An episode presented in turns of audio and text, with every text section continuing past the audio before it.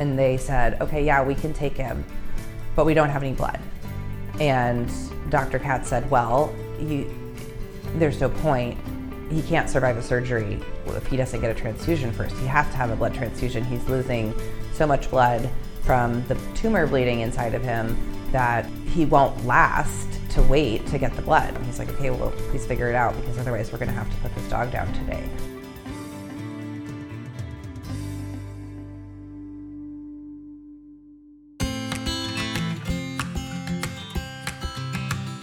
Hi, I'm Helen Pitlick, and this is Bloodworks 101, the podcast that inspires you to give time, money, or blood. Hi! Oh my goodness! How are you doing today? It's a Saturday morning, and I'm sitting in a room at Blue Pearl Pet Hospital in Renton, just a couple blocks south of Bloodworks Renton Donor Center, with Barbara, the Rottweiler that I adopted about a year ago. It's six weeks to the day since my first visit to Blue Pearl, and unlike then, when my other dog decided to eat an entire bag of trail mix, don't worry, he's fine, but even a few raisins can cause kidney damage in dogs. This visit is much less stressful. Barbara is about to donate blood for the first time. Hi, um, this is Barbara. She's here for the blood bank. That's right. Did you know that cats and dogs can donate blood? And just like human blood, there's always a need for more donors. Barbara is relatively petite for her breed, weighing in at just over 70 pounds, but she's above the cutoff to be a blood donor. We don't know exactly how old she is, but given her teen spirit and what the shelter told me, we're estimating about two, so a prime candidate for blood donation. Riding at 60. And contrary to how I felt the first time I donated blood, Barbara isn't nervous in the slightest. How you doing, my dog? You excited? Barbara has a massive head and an even bigger smile. This dog has never met a stranger. She's in heaven right now getting pets and attention from Michelle and Tati. Michelle runs Blue Pearl's blood bank, and Tati is assisting her today.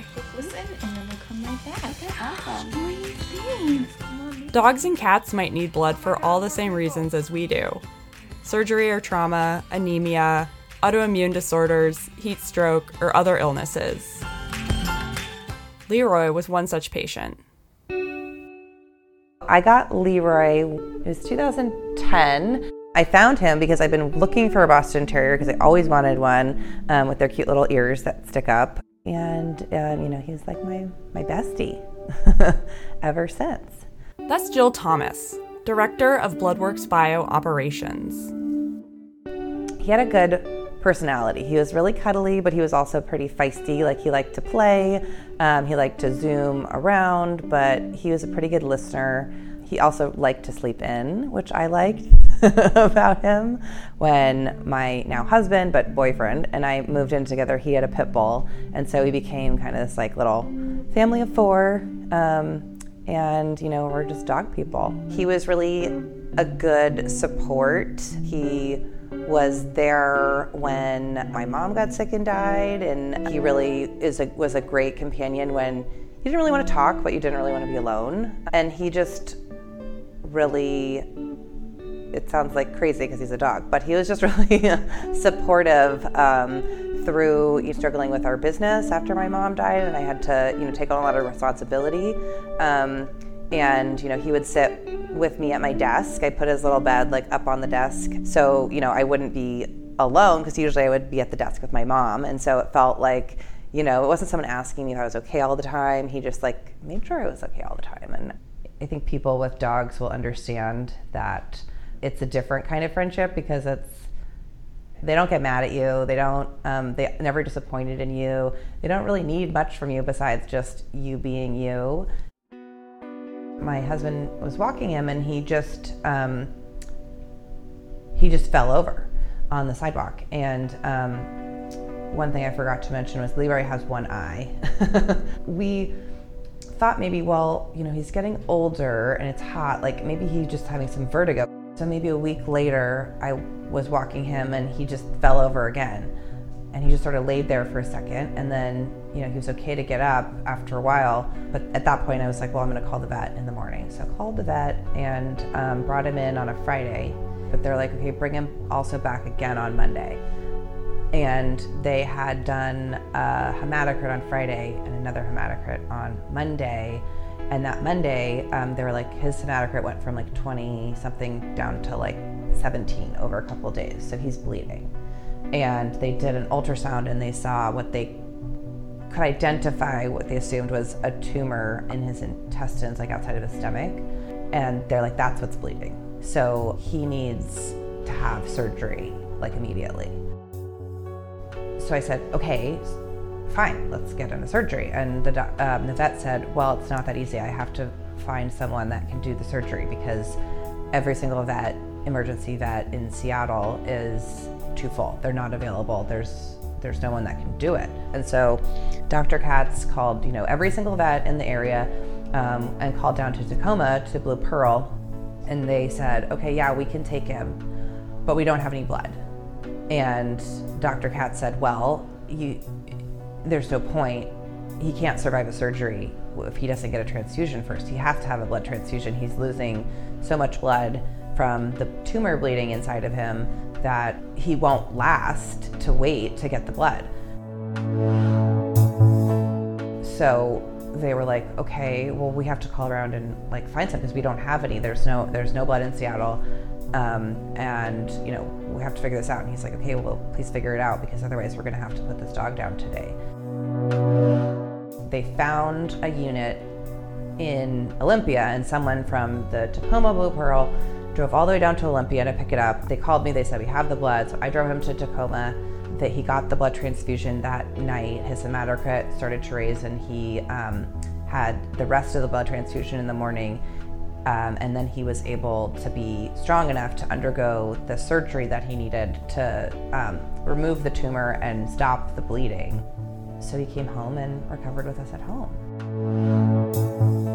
His outcome didn't turn out the way that we had hoped. Um, he recovered. He started to recover from the surgery, but then um, quickly like stopped eating. Um, wouldn't really drink water. Just seemed like he was not doing well and was in pain. And when we brought him back a week later, after not eating or drinking, um, they showed that he had fluid in his abdomen, and so the cancer was there. He was not going to be able to undergo any more treatments that would help him. And he was in pain, so we had to say goodbye. While it was very traumatic, the idea that he was bleeding and there was something we could do to try to help him, but there was a possibility that there just wasn't blood, was really powerful to me because, you know, I work at the blood center. And I was like, how can there not be blood? You know, like what do, what do you mean? Can we find some? And the idea that somebody out there has had to say goodbye to their pet just because there wasn't um, a viable option to save them. But the technology and everything's there is, um, is just so sad. Pets, for better or worse, they can't tell you what's wrong with them. So, you know, they really rely on you to make decisions for them and um, try to understand them as best as you can. What we'll do next is get her up on the table mm-hmm. here. We do take from a jugular vein, so she'll be on her side. And usually, what we have owners do is we'll have you like lead her head. Just Back in Renton, Barbara is lying on a small bed covered in a fleece blanket with paw prints and hearts all over it. Tati is at her back, Michelle is at her front, and I'm holding her head. I was a little worried that the donation might be stressful for Barbara. Not the case at all. Because she has three people giving her love today, she's able to lie still on her own for the 5 to 10 minutes it takes to collect a unit of blood. Barbara. I know that's a little different. The scariest part by far was the clippers Michelle used to shave her fur to prep the donation. Yeah, people they really don't think about it until they either have like a pet that has needed blood or a friend's pet has needed blood, and then they're always like, "Well, of course, of course they need blood." That's Michelle. We do have some owners that um, they're like, I knew it was my time for my pet to donate because I got my call that it was my turn to go in, and they like just make a donation day for the family, Yeah. and they'll donate. The pet donates. Yeah. The thing that's different, I find, in uh, vet med versus human med is I feel like in human med you have okay, you are a specialized phlebotomist. Okay, you're specialized in radiology. We do it all. Like we're expected to know how to do everything. Oh. So we don't have a separate phlebotomy person, radiology person, anything like that. We do everything. Yeah. And uh, our bags here are human bags. They don't have like dog specific bags.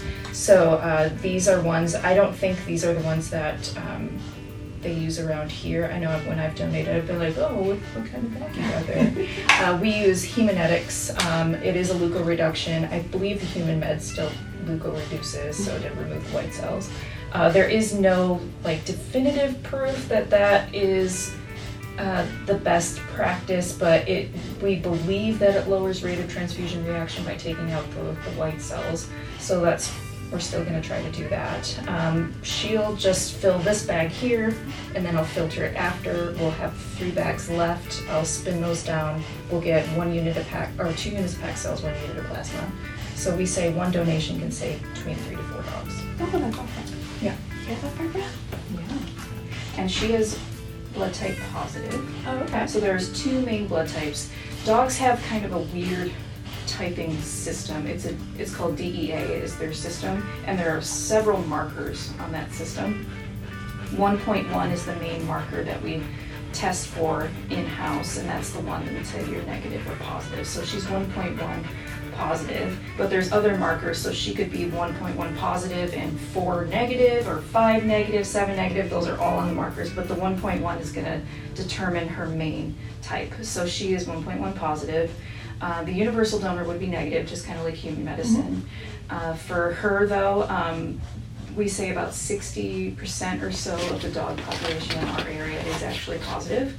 A lot of hospitals, when they buy blood though, they're gonna wanna buy negative because they don't have the capability to blood type. Mm-hmm. Emergencies and places like that, we type and everything like that, mm-hmm. but a lot of day practices that might wanna do a transfusion, something went awry during a procedure, they just wanna have negative on hand just in case, they're not gonna type. Mm-hmm. That's just what they do.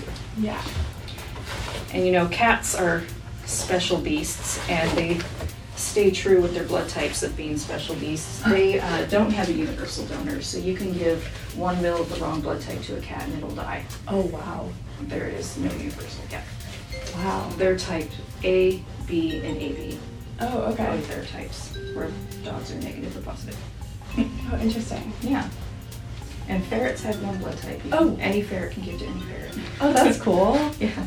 Have you given a ferret a transfusion? We have done ferret transfusions before. Um, I don't want us to start collecting on ferrets, though it sounds like a nightmare. I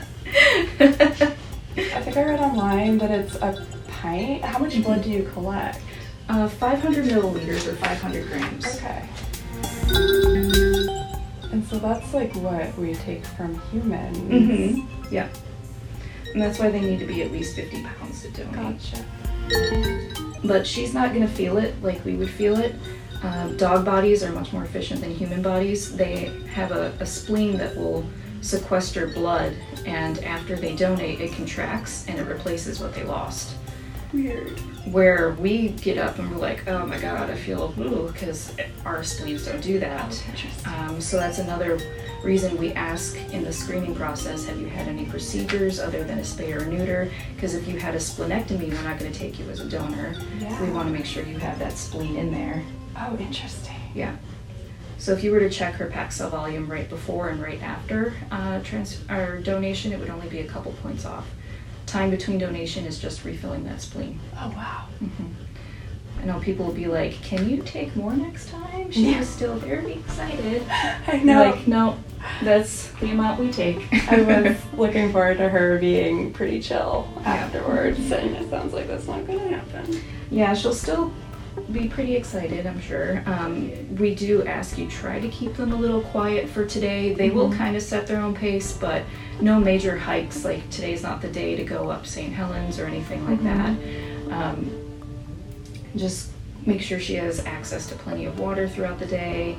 Um, she can still play and everything like that, but nothing too hardcore. Yeah. Good girl.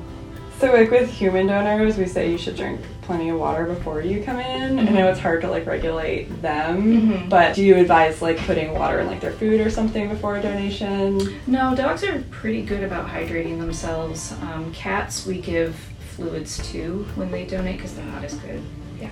of doing that. Uh, but dogs are pretty good about it. Some people have been like, "Oh, I gave a whole bowl of goat's milk before I came in." I'm like, "You don't, you don't have to do that." And in fact, if they do something like that, sometimes when I spin it down, their plasma's too light thin to actually save. It's all like fatty and milky and gross. Yeah. So you do the processing too? Mhm. Oh, interesting. Yeah. Do it all. Do you like take their blood pressure before? Like, what are the like eligibility criteria for them? So we actually don't. Um, I know they do for people, but uh, for dogs, we just kind of make sure that everything looks good, sounds good. A doctor gives a go ahead on. Doctor doesn't hear any sort of murmur, doesn't feel any lumps or bumps, and then we're good to go.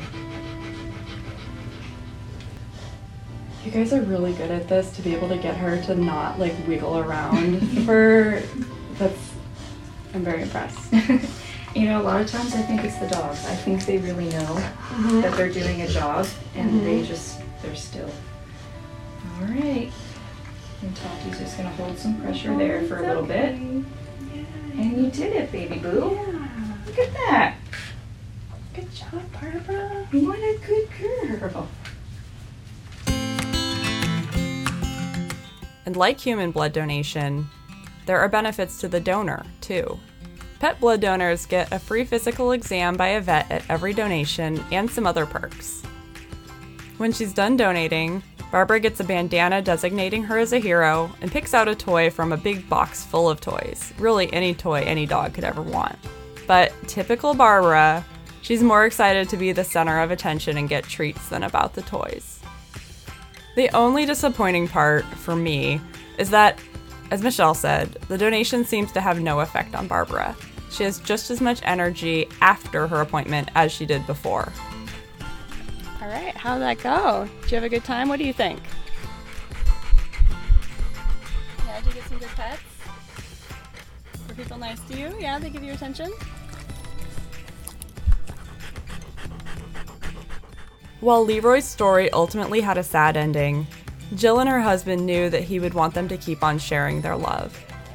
The couple recently added Blue to the family, a Boston Terrier with one strikingly blue eye.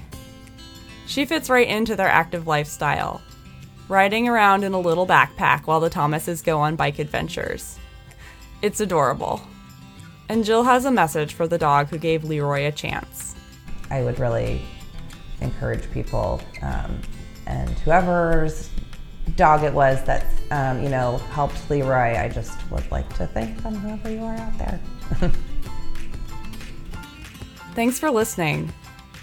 You can look at the show notes for a list of dog and cat blood banks in the Pacific Northwest and beyond. We'll see you next time on Bloodworks 101.